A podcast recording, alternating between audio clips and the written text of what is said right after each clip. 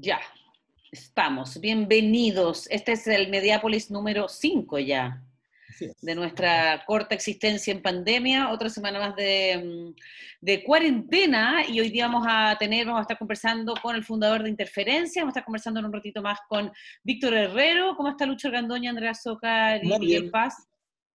Bien, bien, ¿cómo están ustedes? En cuarentena.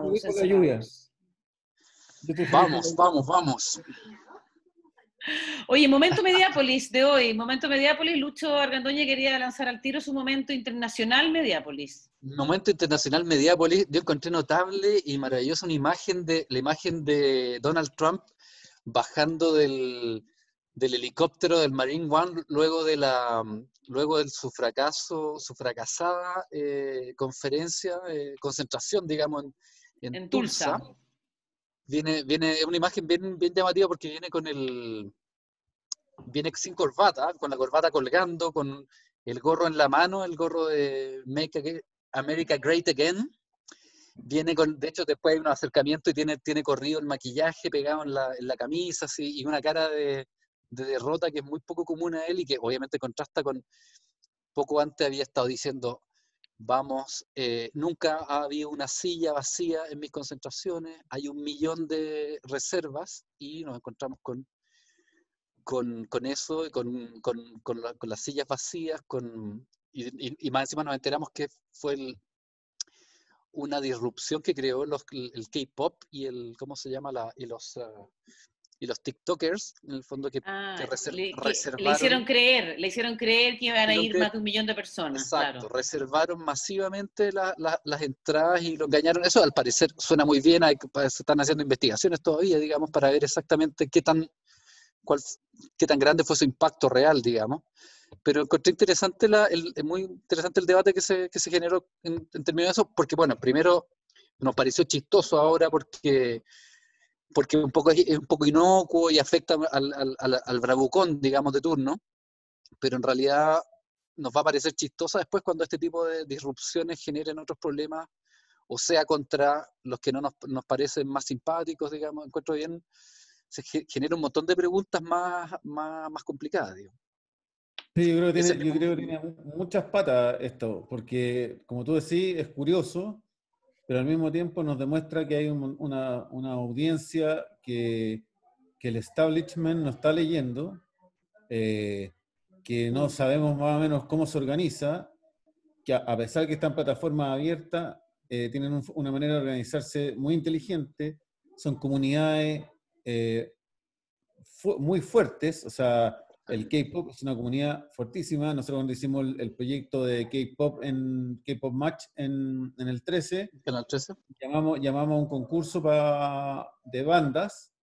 Hubo 900 personas afuera del canal, que yo creo que no había habido gente, tanta gente en el canal desde los años 80, ¿cachai? O sea, y son eh, eh, gente ultra profesional, jóvenes que se organizan, jóvenes que tienen otros códigos, mm. eh, veganos, usan un maquillaje especial, la belleza es absolutamente no, no, no, no, eh, no normalizada como nosotros, para ellos anda lo mismo, o sea, no hay, no hay normas de belleza, ¿cachai? Habla por ti. Eh, lo hace mucho más democrático. es el mismo K-pop que estaba en el informe de inteligencia. Por eso, o sea, por eso digo, a propósito, social, a propósito. Ahí nos reímos, pero al final yo creo que igual hay mm. una serie de comunidades Claro, ahora dudamos, pues, capaz que era verdad, pues, digamos. pero, pero me refiero que algo, algo debe haber en eso, o sea, y son comunidades que uno probablemente, eh, como no conoce, las mira sin el... a huevo, claro.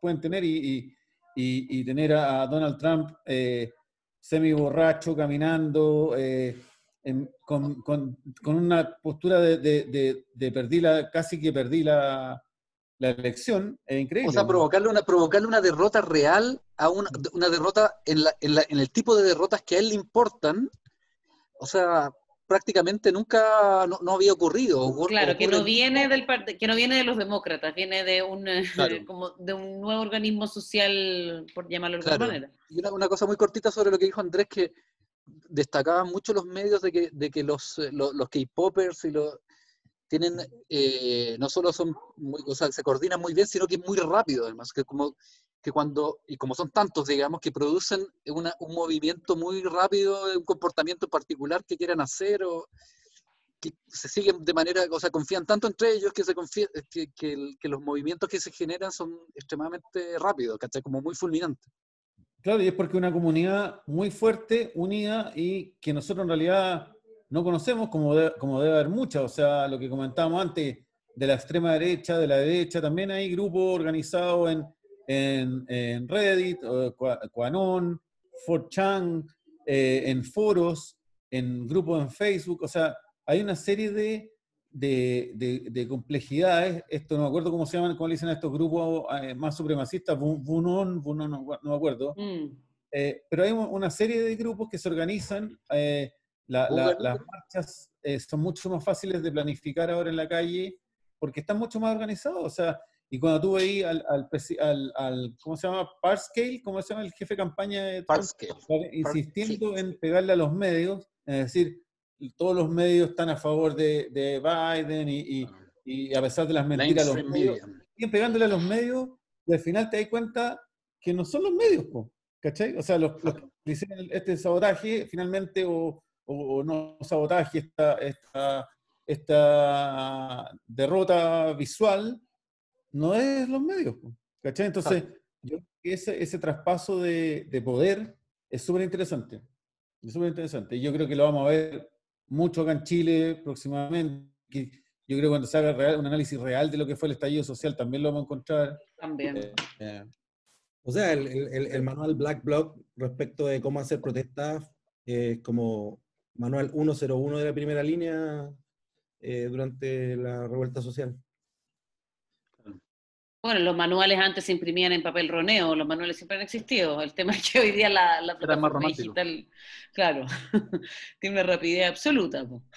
Rapidez absoluta. Oye, otro momento Mediápolis de la semana eh, viene a raíz de un tuit, ¿no, eh, Andrés, que, que, tú nos mandaste en la semana, que era un tuit del periodista Juan Pablo Salaverri, que hablaba justamente mm. de cómo en esta crisis sanitaria, en esta pandemia, eh, habían sido, están siendo los medios independientes, más comillas, pequeños, eh, los que han dado golpes eh, periodísticos fuertes, dejando los medios tradicionales como un poco brazos cruzados, un poco ausentes en esta, en esta cobertura. Es interesante, y eso es un poco la tesis que tiene el Lucho también sobre, sobre este tema, que, que en el fondo la, hay gente que tiene menos, desde menos restricciones hasta más flexibilidad con la información, que está marcando la pauta más que, lo, que los medios, y eso es, algo que uno tiene que analizar.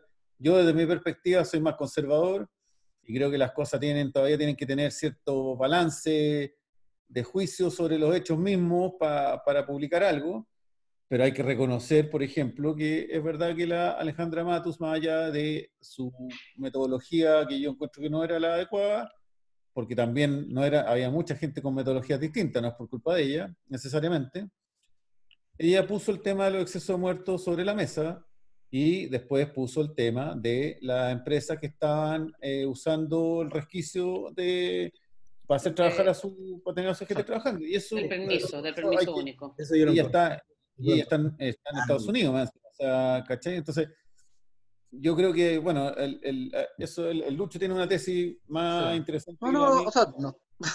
no, no, no, no, da, no, da, no da para tesis, digamos, pero es interesante el, debate en torno a que, eh, de que hay un, por decirlo así, eh, un costo en, en, en, tolerar una cierta imprecisión o, o, falta de pulcritud en el tratamiento de la información que uno no le perdonaría a un medio más grande.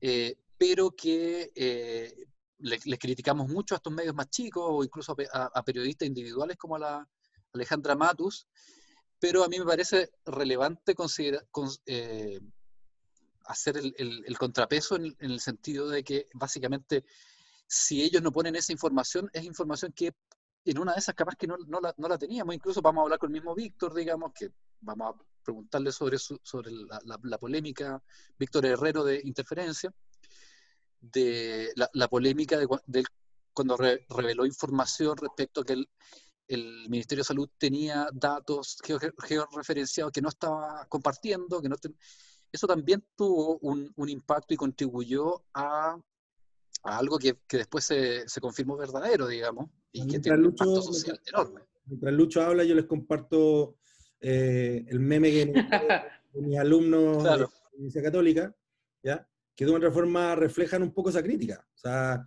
mm, Alejandra Matu desde su pieza en Nueva York, aquí el detalle de las empresas que piensan salvoconducto colectivo, ¿ya? versus medios políticos porosos, preguntarle a los chiquillos de la plaza si tienen excusas para andar weando. ¿Ya? Eh, Pero esto es lo mismo también, que es parte de una cuestión más sistémica y más social, de que hoy día el poder, eh, no tenemos confianza en el poder y aquí caen eh, justamente los medios periodísticos más grandes también. Y queremos, y nos queda bien mm. también la tesis de aquí los independientes, los chicos están haciendo la pega y los grandes poderosos, la elite, no. Además hay una cuestión que es matemática. es cierto que es un poco maniqueo Pero no, pero igual hay una cuestión que es matemática, o sea eh, la, ley de Pareto o el principio de Pareto habla que el 20% de algo genera el 80% de su atención. Entonces, cuando un medio grande publica en promedio entre 300 y 700 noticias al día, eh, versus un periodista que identifica un tema como Alejandra Matus y llega lo sigue, la atención que tú pones respecto a lo que está publicando la Matus es sobre una cosa. Por lo tanto, estadísticamente la probabilidad de impacto o visibilidad de eso más pequeño es, mayor. Eh, es mayor. Que lo que publique la tercera, lo el porque la tercera también ha publicado, no sé, algunas exclusivas, algunos golpes, por ejemplo, en relación a las muertes por comuna, lo publicó la tercera, nadie le, salió a aplaudir. Claro, claro pero porque tienen, además... Pero es un poco un medio más, más pequeño de poder hacer foco y de jugar un poco a la guerra de guerrillas en relación a, los medios más grandes, que los medios más grandes tienen todavía esta noción de que tienen que informar en términos totalitarios, ¿no? de, tener que mm. todas las cosas, que tiene algo muy positivo porque por un lado te permite informarte de cosas que a lo mejor no te informaría, pero por otro lado los más pequeños pueden eh, juntar fuerzas en torno a pocos temas y poder profundizarlos más. De hecho, estábamos hablando antes del programa de Salud con Lupa, que es un medio pequeñito que nació de Fabiola Torres, una periodista peruana, y que partió haciendo básicamente algunos proyectos pequeños que hizo eh, perdón, Fabiola, y después fue ampliando a hacer proyectos de reporteo transnacional sobre los medicamentos en distintos países, o la historia que vamos a sobre eh, cómo se viven los guetos verticales el COVID, y que mm. enfoca o empieza también a hablar de eh, de, ponerle cara y nombre al drama eh, de manera mucho más potente. Con más tiempo también, o con más cuidado. Sí, yo creo que, a mí, yo, a mí, bueno, siento que, acá todavía nos falta una silla vacía, algún medio eh, menos, como decía Weissman, se la compro, menos, menos polarizado en el fondo, ¿cachai? O sea, no, necesariamente no crítico, por supuesto, puede ser muy crítico, pero, pero bajo ciertos parámetros que yo creo que son los que, los que, los que debe tener un medio eh, para ganar una audiencia real, ¿cachai? Pero, o sea, o más concreta. Igual convengamos en que también, y a lo mejor lo vamos a ver a hablar con Víctor, que se va a sumar eh, en breve, em, que generalmente el, por alguna razón y, esto una, es una hipótesis, no necesariamente algo confirmado, que, mm, que a los medios pequeños eh, se les perdona mucho menos desde el establishment, ¿ya? Precisamente mm. porque sale mucho más barato pegarle, ¿ya? O sea, hay gente que yo veo de pronto haciendo críticas a periodistas independientes o a medios, a, medios más pequeños, no voy a hablar ni siquiera como de, de, alternativos, porque me parece que un, es, es un, una, epistológicamente una mala, mala definición, eh, mm. es un poco paternalista, eh, no veo a esa gente con el, que, que, critica con tal nivel de entusiasmo a esos medios hacer las mismas críticas cuando ven medios grandes que se mandan los condoros. O sea, de hecho, tenemos tan poca memoria que podríamos recordar perfectamente que un medio de comunicación dijo, este es Paul Schaeffer en portada y resulta que no era Paul Schaeffer. ¿Ya? Y ese en una época de no redes sociales. ¿Cachai? Eh, y tantos otros casos que podemos ir, eh, que se pueden ir viendo. Ahora, el, Lucho estudia más esto. Yo creo que, que, en el fondo los críticos a los medios tradicionales en general, la crítica es bien fuerte. O sea, Eh, y yo creo que en el fondo tampoco se le perdona mucho a los medios tradicionales porque por diferentes razones. Además, también, se, claro, se les asume una cercanía con el poder, con el gobierno, con, mm. lo que sea, y hay, muchas veces hay una crítica injusta. De hecho, por ejemplo, esta, esta, esta, esta misma semana, digamos, con, por ejemplo, con el caso, o la semana pasada fue el tema de, de Blumel con el médico, eh, eh, con el médico venezolano. Ah, e, con el del hospital de Melipilla, con el hospital de Melipilla. El, yo no atiendo Paco. Claro, que salió, salió, salió, salió, inmediatamente a, a, marcar el punto, digamos, el ministro del mm. Interior. Y fue interesante después las notas del Mercurio y la nota de la tercera. La nota de la tercera tenía, creo que era la Paula Catena, no, estoy seguro. Mm. Pero tenía, oh, no, no, creo que no era ella. Pero tenía una, pero esta era súper completa la nota y tenía todas las todas las visiones y mostraba Sí. Sin ser, sin ser evidente, digamos. Era la historia completa. De la situación. Era la historia completa. Era, mucho más completa que un doctor diciendo, oye, yo no entiendo Paco, porque había un tema de, licencias electrónicas, de turno, de más médicos involucrados, de. Claro, de carabineros que no podían atenderse. Él, finalmente el hospital no le podía extender una licencia a eh, electrónica a un carabinero porque les corresponde a otro hospital. Mostraba toda la confusión, además. En fin, viene, me parece, em, Víctor. va, a entrar Víctor Herrero ahora, nuestro invitado de Mediapolis 5.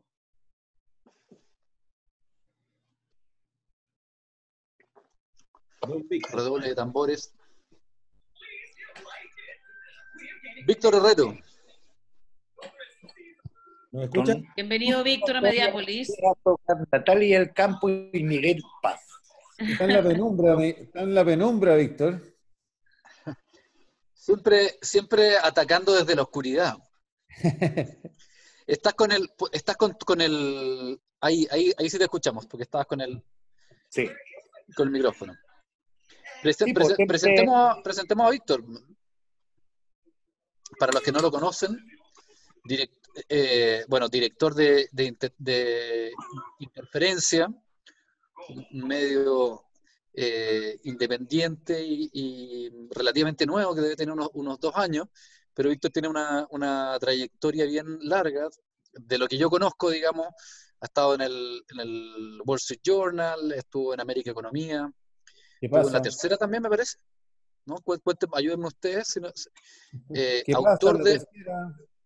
Este, que pasa la tercera, autor de un libro que a mí me gustó muchísimo, que es, eh, que lo, encontré súper interesante y súper revelador, la, biografía de Agustín Edwards, y también autor de la biografía de, Violeta, Violeta Parra. Violeta Parra, sí. No sé si me falta algún... Muy ¿Cómo va la venta de los libros en el tiempo del COVID? Eso quiero saber yo. Eh, no lo sé, porque todavía no, todavía no llega el cheque del semestre. Eh, pero en general, la mayoría de ustedes saben que el tema de los libros, a no ser que uno sea Baradit o, o ya Isabel Allende, digamos, no, no es un tema de ingresos. uno mm, lo hace más por amor al arte y, y, Andrés lo sabe, que escribió una maravillosa biografía de... de Douglas Tompkins. De Douglas Tompkins. El millonario verde. Me fue como, no creo, Andrés, que te hayas vuelto multimillonario con eso. Así que... Oye, y con interferencia, y con interferencia en términos de, de, negocios de Lucas, tú siempre has dicho que para hacer interferencia se pediste un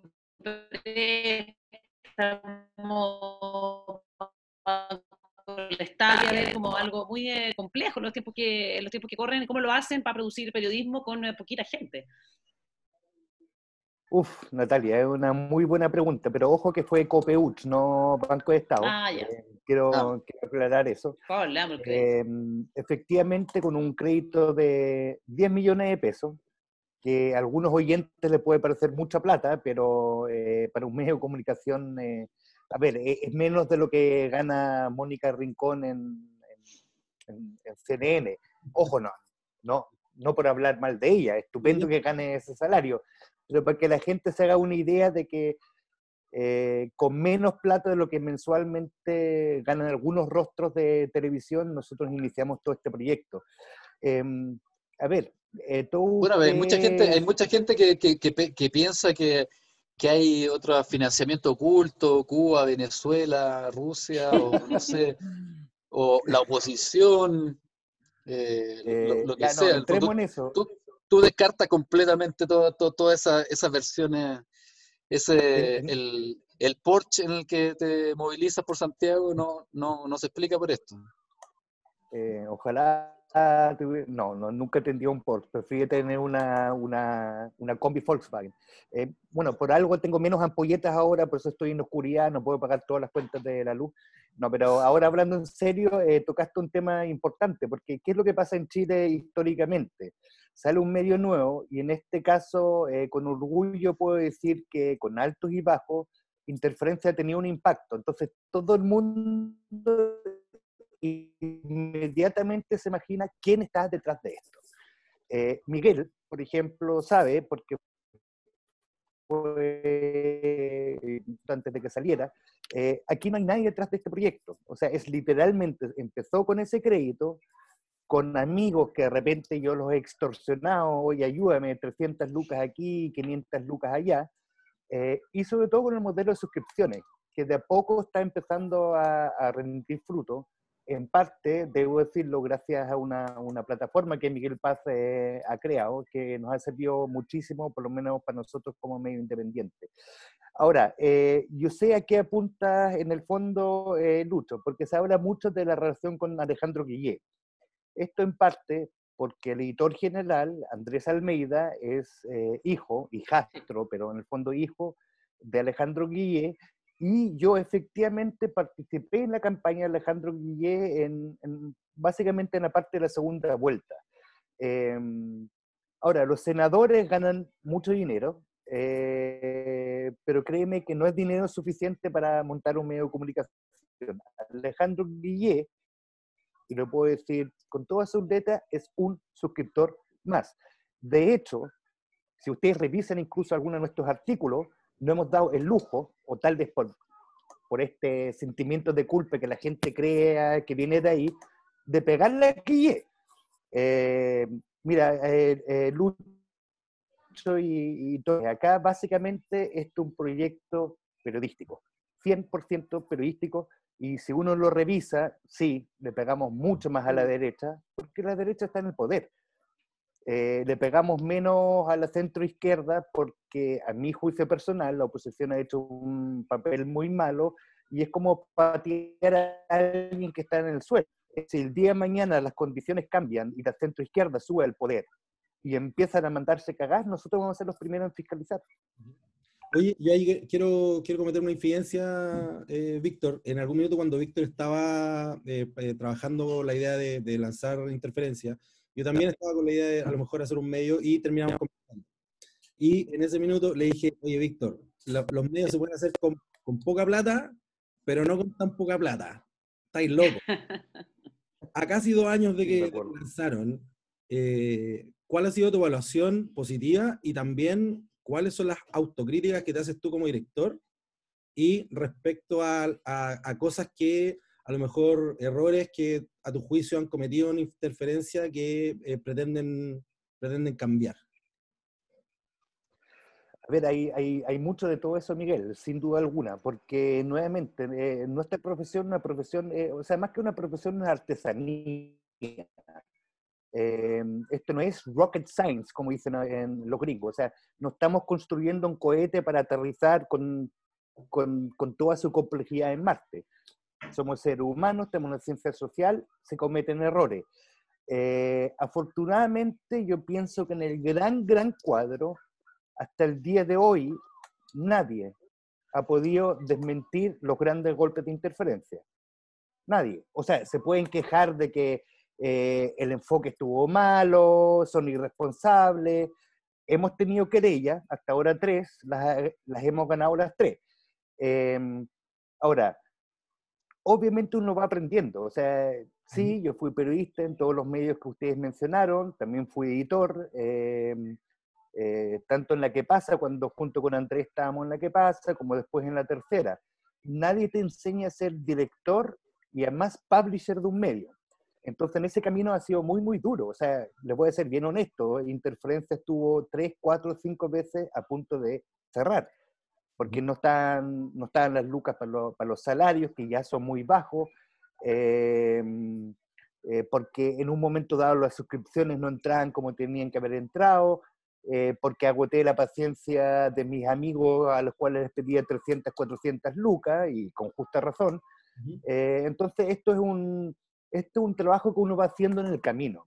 pero pongámosle, nombre. ahora, ¿hemos cometido errores? Hay dos, hay dos cosas por las que te han criticado. Una, que es un tweet que hiciste a altas horas de la madrugada alguna vez, lección para todos no después de la eh, mencionando básicamente, o no, recuerdo bien el detalle, pero, pero criticando em, que ciertas periodistas eran parejas de periodistas. Y la otra crítica grande fue cuando básicamente la tuitósfera decía, eh, convirtió a, interferencia en trending topic por la publicación de los mapas de, mapas de contagio. Bueno, lo primero es un tema personal. Eh, tal vez lo debería poner en, Twitter, eh, de que estas son las opiniones de Víctor Herrero y no de interferencia. Yo sé que, que, que nuestra cultura, en América Latina en general, es como el que es el director o el dueño de un medio impermea todo el medio y todos piensan igual. En interferencia no es así. Eh, créanme, nosotros tenemos muchas, muchas conversaciones éticas, muchas. Y de ahí te voy a hablar de los mapas. Eso fue una conversación de tres días. O sea, la gente cree que, oh, agarramos esto y lo publicamos la primera porque queríamos clics. Eh, no fue así. Respecto a lo primero, el tweet sí, fue un tweet personal. Eh, y debo decir lo que yo, con una de ellas, porque me equivoqué, además en quién era su marido, yo privadamente le pedí disculpas. Eh, ahora, en el mundo actual, todo el mundo asumió que esto era un tuit, eh, ¿cómo decimos? Eh, machista, ok, machista, porque hablaba de que dos destacadas periodistas tienen dos maridos. Pero en el caso por lo menos de una de ellas, no quiero ahondar y después dejar otra cara en la red, pero en el caso de una de ellas que está emparejada con el que es actualmente el jefe de la SECOM, a mí me parece que sí es más relevante. La Rocío Monte con el tú, yo, yo no he dicho nada. Pero sí me parece que es un tema... Sí sé, pero me arrepiento. Para no repetirlo. Eh, Para no repetirlo. Pero sí me parece relevante. Eh, ahora, para mí no fue un tema de género, eh, lo mismo lo podría hacer al revés, digamos. O sea, también podría decir eh, Cristian Bofil, en su momento dado, emparejado con la ministra no sé cuánto, y al mismo tiempo es un, directivo editorial importante en el grupo de medios de Luxich. O sea, mi intención nunca fue un tema de género, era un tema de conflictos de contenido. Pero una, yo ahí te quiero preguntar una cosa más directamente. Tú también trabajaste para. Eh, y trabajamos para Sallé. Y trabajamos para el anterior de Sallé, que era peor que Sallé, porque en el fondo Sallé la verdad es que no nos censuraba. Mucha, yo desde que estuve y fui editor, debo decir que tuve muchas más libertades que, que las que tuve antes, antes en la que pasa, que fue más complicado. Pero en general el periodismo cuando lo queríamos hacer, lo queríamos hacer. Yo cubrí medio ambiente, mientras todos decían que los medioambientalistas eran comunistas, yo lo cubrí y la que pasa con Cristian Bofil me dio todas las libertades para hacerlo. Pero tú ahí, le has estado pegando a la tercera de una manera como más, o menos sistemática, o sea, eh, le pegaste a, estas niñas, has estudiado otras veces por, lo mismo, el otro día... ¿Cómo estas niñas? Bueno, a las periodistas... La editora de La Tercera Domingo. Sí, bueno, a la José Chea y a la y, bueno, pero en el fondo, el otro día tuiteaste que la, la estaban suscribiendo por, por, por poca plata.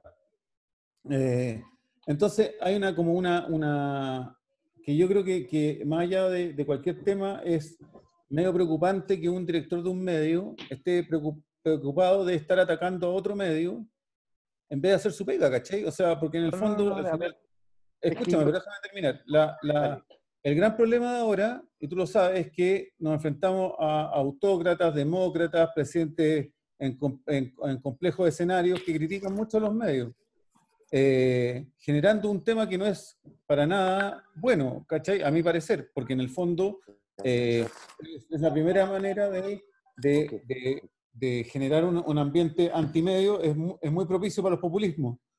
Eh, pero tú además tienes una, una, una sistematización en contra de, de, la tercera que es extraño para alguien que también trabajó para. Y no está malo haber trabajado para. O sea, y no está malo, a mi parecer, que una, una periodista esté casada con el, con, el, con, el, con el director de la SECOM cuando ella era periodista antes que él fuera director de la SECOM. Eh, porque tú estás inmediatamente poniéndole un, un, un, un catálogo eh, estás catalogando básicamente a, muchos periodistas que trabajan en la tercera. El otro día le dijiste a la Leslie Ayala, mejor no hables porque conozco cosas tuyas. O sea, ¿cachai? O sea, hay, una, hay un ataque. Bueno, pero fue más o menos así. Entonces, a mí lo que, lo que yo no entiendo, porque yo no me avergüenzo de haber trabajado en la tercera, no me avergüenzo de trabajar en la que pasa, creo que hice un buen periodismo y, y, creo que me dieron las libertades, el director del momento que grabó film me dio las libertades para hacerlo es raro tu crítica, ¿cachai? Me parece, me, parece, me parece raro y me parece que le quita, por más que tú me digas que hay una separación entre interferencia y tú, finalmente igual, al final tú eres interferencia, ¿cachai? Porque la gente, tú sabes perfectamente, no divide las cosas. No, no, es que no es, eh, yo no soy interferencia, o sea, somos un grupo de ocho personas, discutimos mucho, hablamos mucho, al, al final del día sí, las decisiones fuertes las tomo yo. A ver, eh, concuerdo en gran parte con, con, lo que me dice. Yo no me avergüenzo para nada de haber trabajado en Copesa. Lo pongo con orgullo en, en, en mi currículum.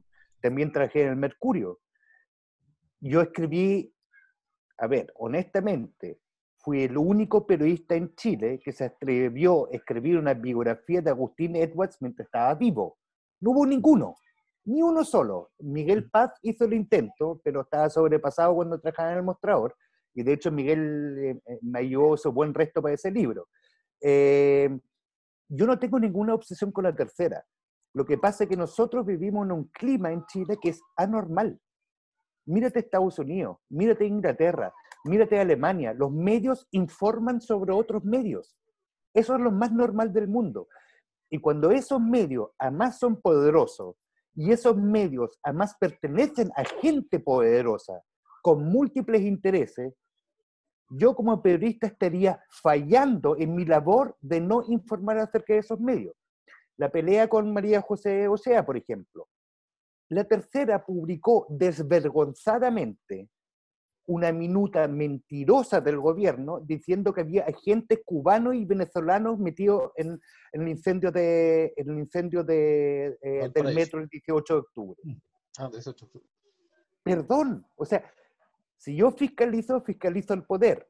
Y la tercera, el Mercurio, la segunda, también pertenecen al poder. Ahora, ojo, yo no tengo tanta obsesión, yo creo que esto es más un tema de los periodistas, y los periodistas nos miramos el ombligo, o sea, finalmente la cantidad de artículos que hemos sacado sobre la tercera, la segunda, el Mercurio eh, o TVN, lo que sea, debe ser menos del 3% de nuestra cobertura. Eh, por lo tanto, yo creo que esto es más un tema que a nosotros, como periodistas o comunicadores, eh, nos afecta mucho. Y te entiendo, Andrés, y nos afecta por un tema de lealtades. Yo trabajé muchos años en Copesa, tú y yo trabajamos juntos en secciones distintas en las que pasa. Eh, y yo estoy agradecido de esa época. Esa época a mí me formó muchísimo. Eh, por lo tanto, no es, aquí no hay un resentimiento ni nada de eso, sino que yo es al revés, reconozco a la tercera como un actor de poder. Y por lo tanto, como un actor de poder, también lo puedo eh, someter a Molestar, Ahora, lo que tú dices, Andrés, y Miguel antes también tiene razón. Si yo en mi Twitter empiezo a molestar personas concretas, pucha, es verdad, ahí, ahí eso no corresponde, pero nosotros como interferencia no hemos hecho artículos sobre personas específicas, son artículos de la industria. Ahora, yo te los medios deberían, perdón, solo un corto, Dale, dale, por favor. Los medios deberían, deberían, en Chile tener una cultura que los medios no hablan de los medios, que creo que, que nos ha hecho más daño que beneficio, está claro. Exactamente. te, quería preguntar respecto al, a uno de tus golpes y al mismo tiempo polémicas, que fue este tema de la mm, de esta información respecto a la información a, los datos que tenía el Ministerio de Salud y eh, georreferenciado los mapas.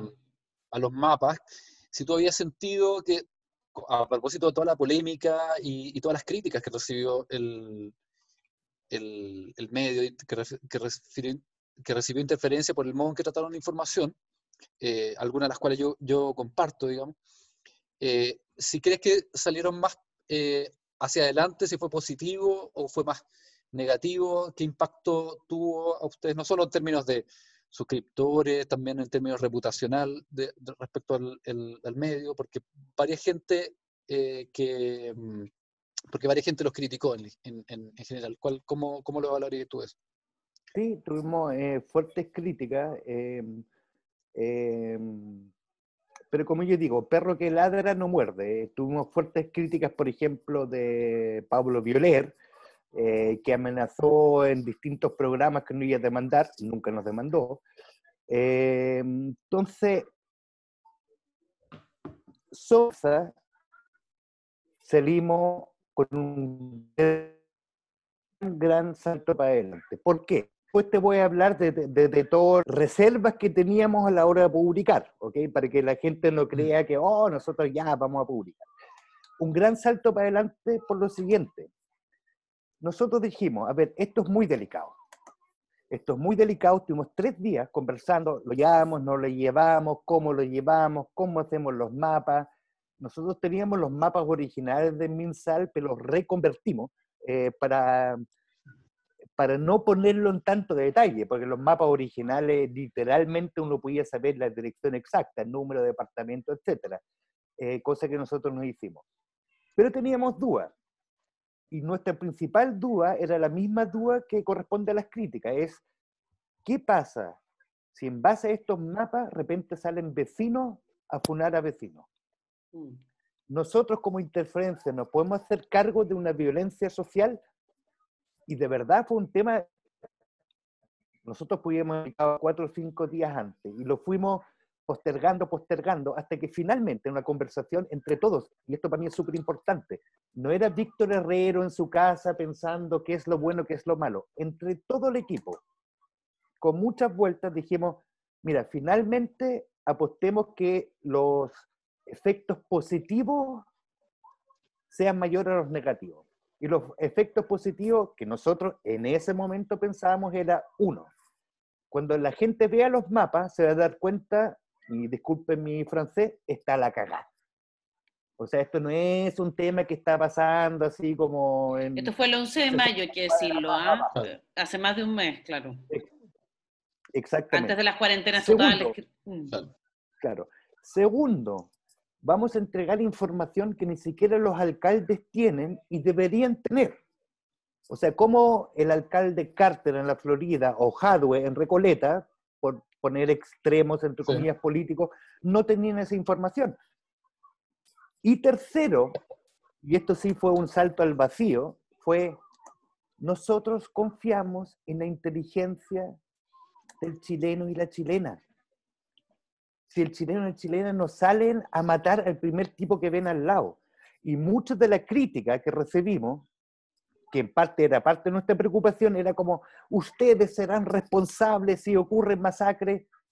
¿Y qué pasó? No pasó nada.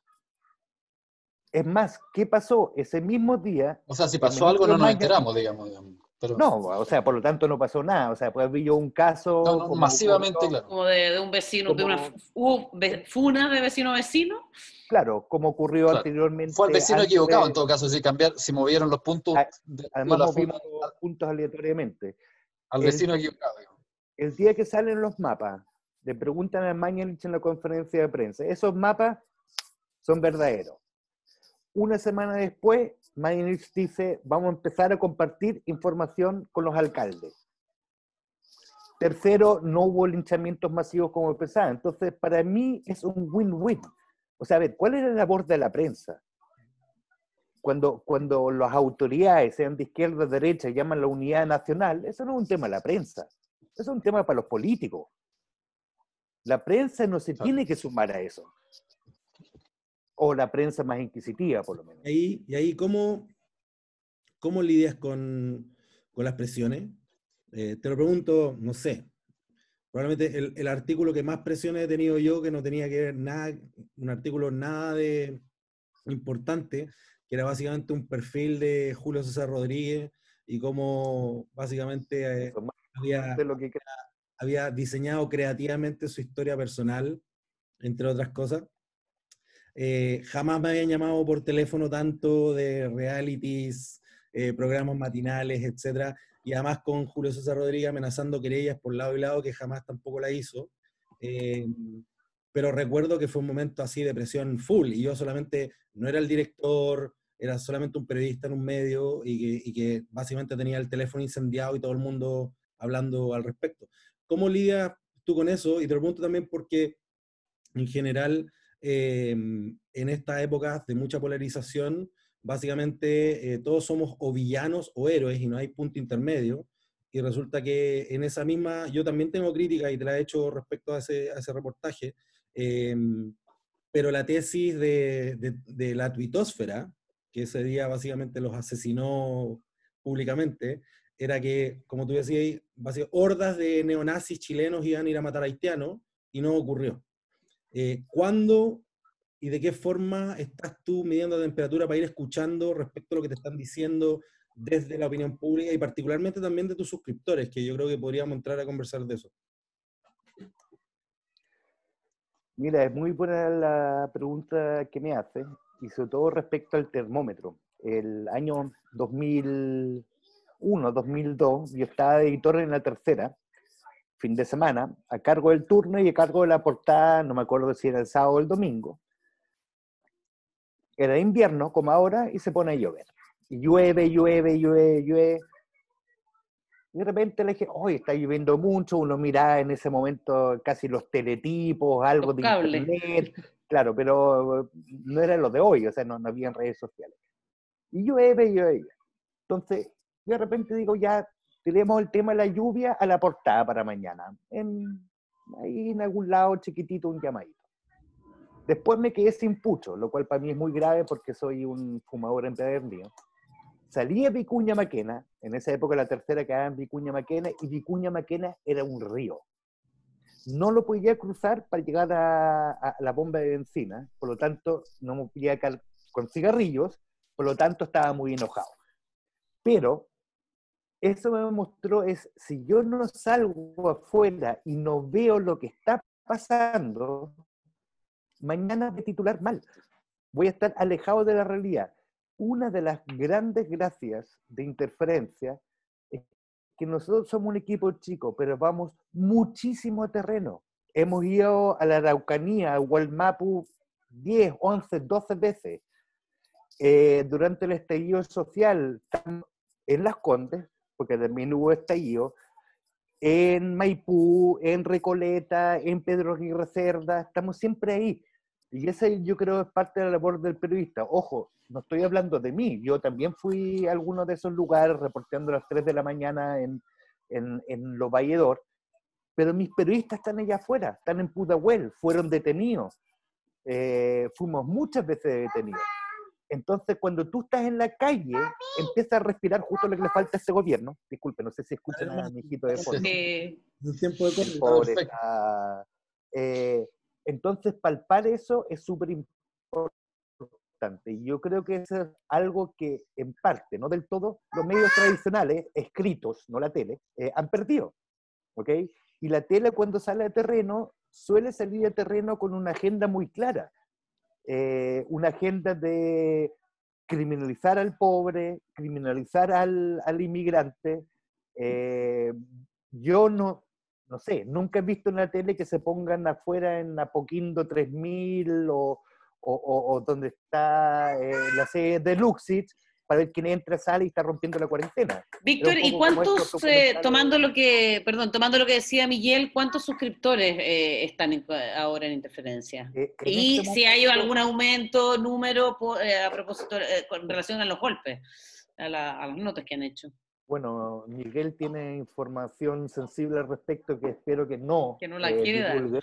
Eh, no, se puede dar, no, se puede dar. Siempre, siempre terminamos en un placement de, de, revenue en este, en este programa. ¿Por qué? No te quise decir, pero yo honestamente, eh, el servicio que ofrece Miguel, esta plataforma revenue, para nosotros ha sido un, un salvavidas, porque realmente nos ordenó el cuento, y a partir de ese momento empezaron a entrar muchos suscriptores.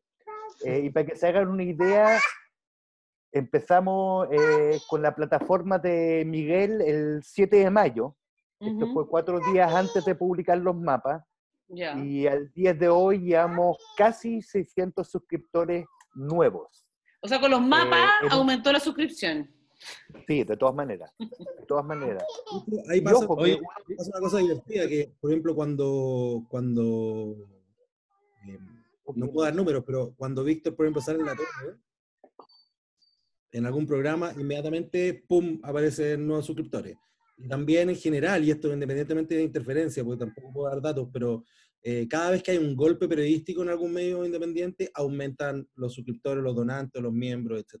De hecho, así, por ejemplo, le pasó después de, lo que sacaron el otro día eh, de Mañalich y tal, obviamente aumentaron eh, sus donantes.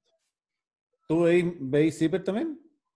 No, nosotros no. Me Ah, oye, Víctor, ¿tú en algún momento eh, la moneda te ha llamado para alguna reunión? ¿Te has juntado con alguien del gobierno? Eh, porque Calle también, para un medio que, mira el poder, me imagino que también es interesante esta relación con... la relación con el poder, la relación con, la moneda. ¿Has tenido contactos con el gobierno? Estáis sin audio ahora. Audio, audio. parece que estáis sin audio. Víctor, estás sin audio. El momento doméstico se arrasó con el audio. ¿Aló, ¿Me escuchan ahora? Ahí sí, ahí, sí, ahí sí, sí, sí, dale. Eh, llamados de la moneda. No, llamados de la moneda no. Y es muy curioso. Eh, recados de la moneda sí. Y es muy curioso porque nosotros para el establishment político transversal, no solamente de la derecha en el gobierno, somos un animal muy extraño. Porque ¿qué es lo que busca alguien que quiere intimidar a la prensa? Oye, ¿quién es el financista de este medio? Eh, ya, invento, Sayé, llamemos a Sayé. Aquí no hay ningún Sayé. Oye, ya, pero ¿de dónde sacan las lucas? ¿Cuáles son los grandes avisadores y a través de eso mm. presionamos? No hay. No hay. ¿Cómo sobrevive? Este mm. claro, en este momento, si la moneda o cualquier poder quisiera presionarnos a nivel de contenido, tendrían que llamar a más de 2.000 suscriptores y suscriptores y decirles, por favor, no les pasen tres lucas al mes porque no nos gusta la cobertura. Sí, no, pero yo te, yo te, pregunto más allá de eso, porque la, la que, que, juntarte con ir a la moneda no necesariamente solo es para presión podéis tener conversaciones interesantes, podéis tener algún tipo de otro punto de vista. O sea, una, una, una, manera de comprarte es, es, entregarte información, digamos, la manera más, digamos... Más básica. Es que no sé si es comprarte. no sé si comprarte es la palabra, tal vez mucho, pero... pero no, pero controlar, controlar la agenda. A ver, yo no, yo no puedo dar nombres ni nada, pero nosotros obviamente conversamos con gente que está en el gobierno, y mucho. Eh, a ver, no nos saquemos la suerte entre gitanos. Muchos de los golpes en contra del gobierno, ¿de dónde vienen? vienen de ahí mismo, o sea, no... Pero quizá la pregunta, Andrés, no sé, pues, por ejemplo, en, Piñera 1, cuando Piñera ganó, eh, les daba mucha curiosidad conocernos a nosotros del mostrador, que no, no, necesariamente, o sea, nosotros por norma no teníamos, eh, no entrevistábamos presidentes, no hacíamos entrevistas necesariamente a ministros, a no sé que fuera algo muy, muy excepcional, y tenía No se las vayan a dar también nomás. Pues. O sea, a lo mejor no las vieran, ¿cachai? Pero tenía mucha curiosidad respecto al medio, ¿ya? Porque no, tenían, porque no éramos del lote. Entonces, estábamos con mucha gente del gobierno, la más alta esfera, antes de que fuéramos un gobierno, básicamente para decirles, mira, este es el, este, el, este es el modelo que va a ocurrir.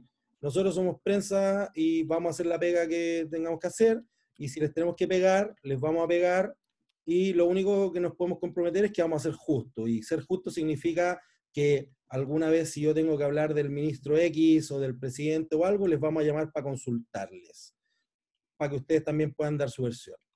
Y eso en general funcionó y te quería preguntar, y te lo cuento un poco en el contexto de que durante por lo menos el inicio de interferencia, todas las notas eran interferencia, contactó al ministro, pero no quiso dar declaración.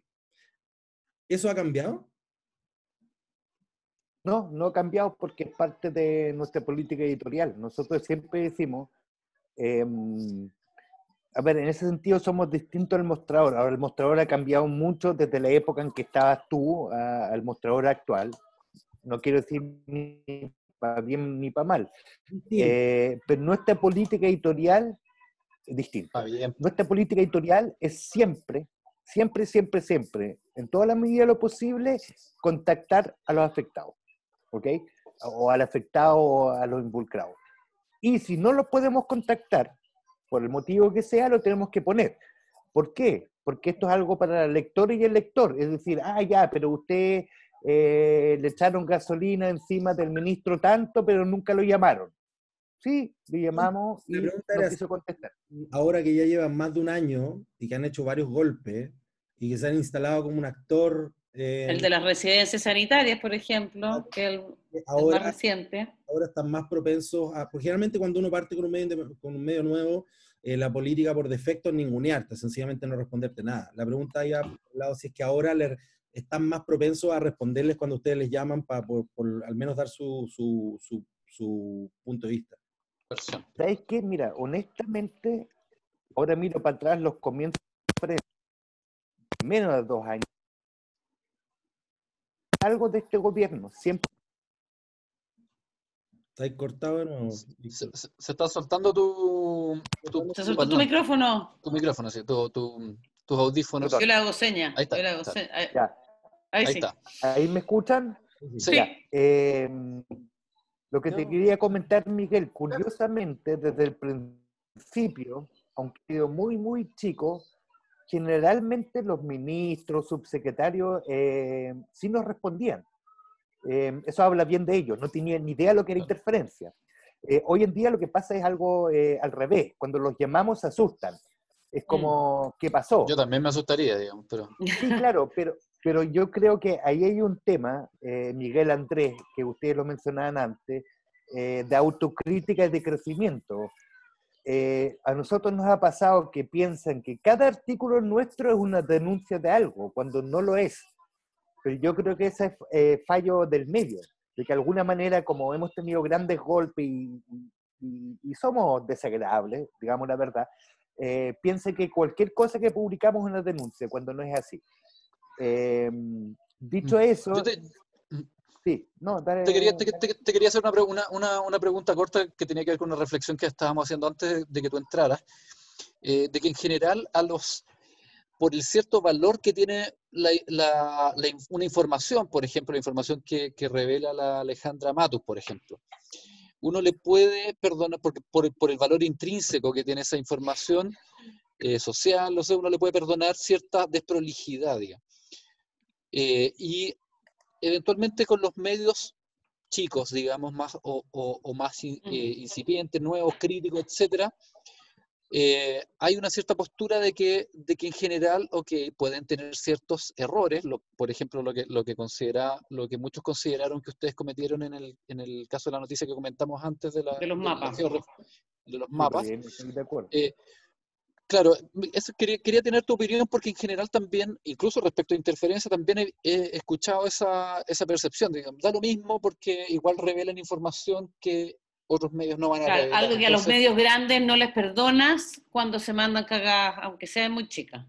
Exacto. A ver, eh, yo, creo que cagadas nos hemos mandado, sin duda alguna. O sea, esto no es, nuevamente, lo que hablábamos al principio, este no, somos astrofísicos, físicos que están construyendo un cohete para llegar a Marte. Eh, pero me gustaría quedarme con el gran cuadro. Y en gran cuadro y los grandes golpes que ha tenido interferencia no han sido desmentidos. Nunca. Nadie ha dicho interferencia publicó una mentira. Hasta el día de hoy eso no ocurrido. Interferencia se equivocó en el enfoque, interferencia exagerado en el enfoque. Ok. Eso, eso, y incluso estoy de acuerdo a veces. O sea, a veces a mí mismo me da lata leer interferencia porque digo, chuta, de nuevo me voy a deprimir. Eh, y, ahí yo creo que interferencia tiene un camino para adelante si queremos consolidarnos de a poquitito como un medio que va más allá eh, de lo duro tenemos un gran trabajo por delante, lo hemos intentado entre medio, y creo que un trabajo muy importante. Oye, disculpa que, me, que me tome, que quería, quería hacer una pregunta más, más, más copuchenta, digamos, de, de la, otra vez estuvimos en una, en una conversación en un proyecto fuera, eh, fuera de la caja, que hace Camilo Férez y, otra, y, y, y Wendy Chadwick y otras eh, personas, eh, y, y, tú le reprochaste a, a, Fernando Paulsen el hecho que se hubiera eh, desuscrito, que hubiera suspendido su, su suscripción. Y no, no, terminé de entender bien por qué le, le, entendí por qué él, por qué él lo hizo, digamos, él, él afirmó en esa reunión para pa representar su, su, voz, digamos, que porque no le había gustado, no por el hecho de los mapas en particular, sino por la respuesta que tú, que, que tú tuviste, sabes, que no sé cuál fue, digamos. ¿Puedes, puedes contarnos y puedes revelarnos si, si efectivamente eh, perdieron muchos suscriptores? Algo dijiste ya, pero respecto a ese evento en particular. Oye, ustedes están como LUN, pero en serio, así como los LUN. es que hemos estado muy periodísticos, pues, pongámonos más, más sí, LUN. es que sí, sí, no, está bien. Periodismo y, periodístico. Y a todos, y a todos nos encanta coputar, pero también tenemos que salir de, de, de nuestra burbuja. Eh, yo en ese momento me enojé con Fernando y yo creo que yo estuve fuera de línea. ¿okay? Eh, creo que no correspondía en ese contexto decirle eso. Me enojó porque él hablaba del periodismo independiente y esto y lo otro, y, y, fue uno de los primeros, perdón, fue uno de los muy pocos que se desuscribieron. ¿okay? Pero está en todo su derecho, así que yo en eso no, no, no quiero entrar. Eh, no, tengo a Miguel bueno. como testigo silencioso eh, de que des suscripciones a raíz de los mapas, creo que hubo tres. Sí, fue poquito. Suscripciones a raíz de los mapas, 200. O sea... Eh, oye, oye, Víctor, y, y, en relación no a... Y, y esta hipótesis que yo tengo, pues no tengo cómo comprobarla, solamente una, un tema de percepción. Y lo hablábamos antes de, de entrar a, a, al programa con, con, con los chiquillos. Eh, chiquillas. eh, ¿Tú sientes o percibes que eh, el mundo del periodismo chileno y particularmente el mundo de, la, de, gente que está en universidades o en ciertas posiciones es, infin, es que es mucho más crítico con medios independientes o medios emprendedores nuevos que con eh, los medios más antiguos o más grandes? Eh, la verdad, Miguel, que no. Yo, yo, siento que es al revés, y un poco lo que decía Andrés. Eh, o, eh, mm, yo soy profe en la Chile, eh, el Mercurio, la tercera, la segunda, son lo peor, lo peor del mundo. Sí. medios alternativos, no sé, al revés. el desconcierto del ciudadano son absolutamente maravillosos, o interferencia.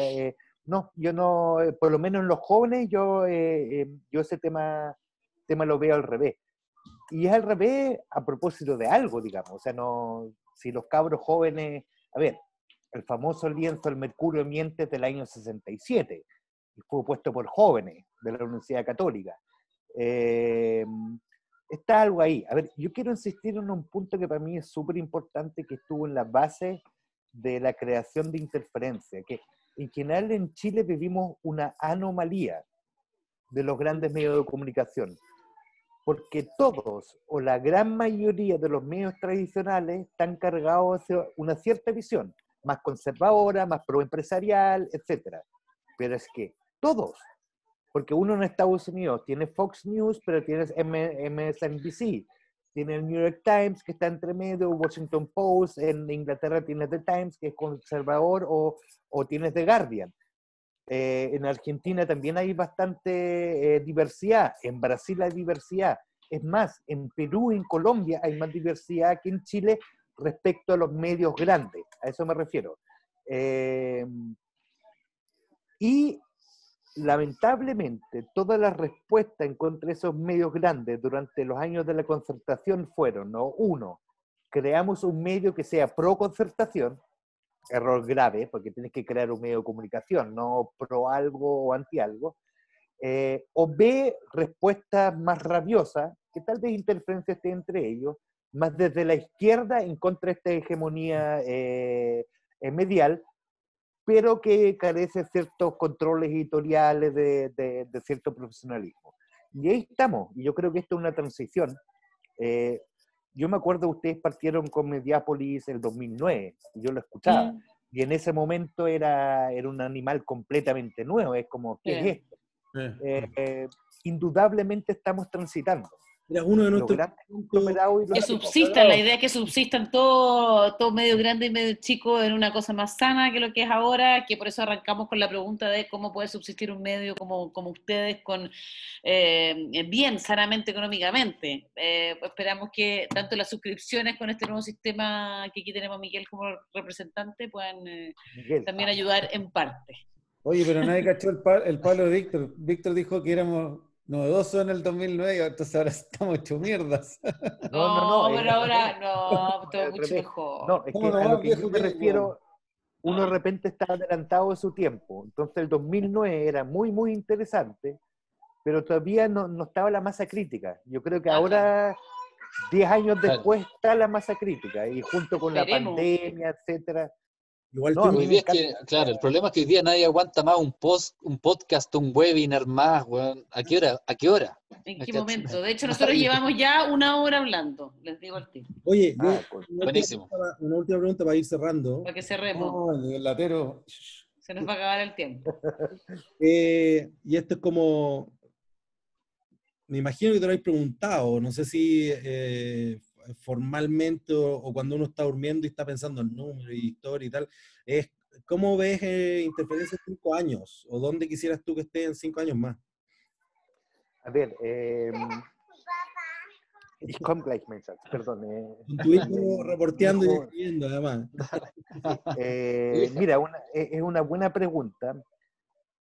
A ver, mi sueño siempre fue, yo crecí en Alemania, ¿ok? Yo ya cuando aprendí a leer, etcétera, estaba, no sé, sexto, séptimo básico, y era un gran fanático de Der Spiegel, que es una revista alemana y europea muy mm. influyente. Y a mí lo que siempre desde niño me gustó de Spiegel, o sea, yo al principio leía las cosas de deporte que tenían, etcétera, es que sentía que era un medio que me educaba. De repente te hablaban de la Edad Media en Alemania, de repente tenía una entrevista con filósofo cristiano existencial, eh, de repente tenían los golpes más duros que yo como niño no. Lo que a mí, mi sueño, sería depende de Lucas, porque ahora estamos apuntando a hacernos un nombre y, pasa por estos golpes. Pero en el fondo construir un medio... ¿Aló? ¿Me escuchan? Sí, sí, sí. escuchamos, sí. Construir un medio a ver, esto va a sonar exagerado y no es tan así, pero como el Mercurio, pero progresista. O sea, a mí me encanta el arte y letras, me encanta, lo leo. Eh, algo así, o sea, un medio que finalmente tú digas es valiente, es apartidista, pero al mismo tiempo me puede educar, eh, puedo aprender. Estoy hablando de un sueño, ¿ok? No, no digo que lo logremos, pero ese siempre ha sido mi sueño. Está bien, pues. Víctor, ya estamos cerrando. Gracias, Víctor Herrero, por eh, ser parte de Mediapolis número 5. ¿ah? Suerte con, a todo el equipo también de Interferencia. Cumplimos un récord. El podcast gracias. la época en cuarentena. Gracias, Víctor. Así que si las personas que nos escuchan... ¿puedo, pasar un, ¿Puedo pasar un aviso?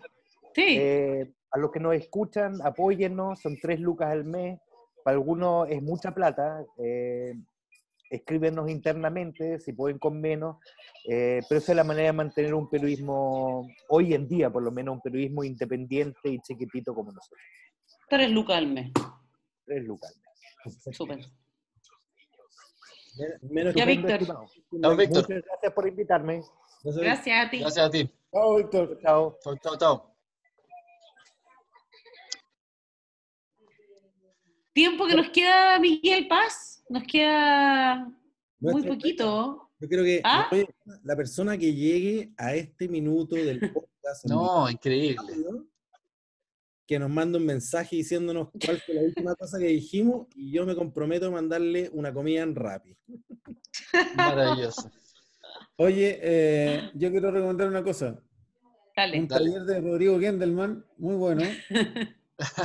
de, lo, de los medios de las marcas del genial fundador de Santiago Adicto, pero hace con otro hueón, pero está muy bueno.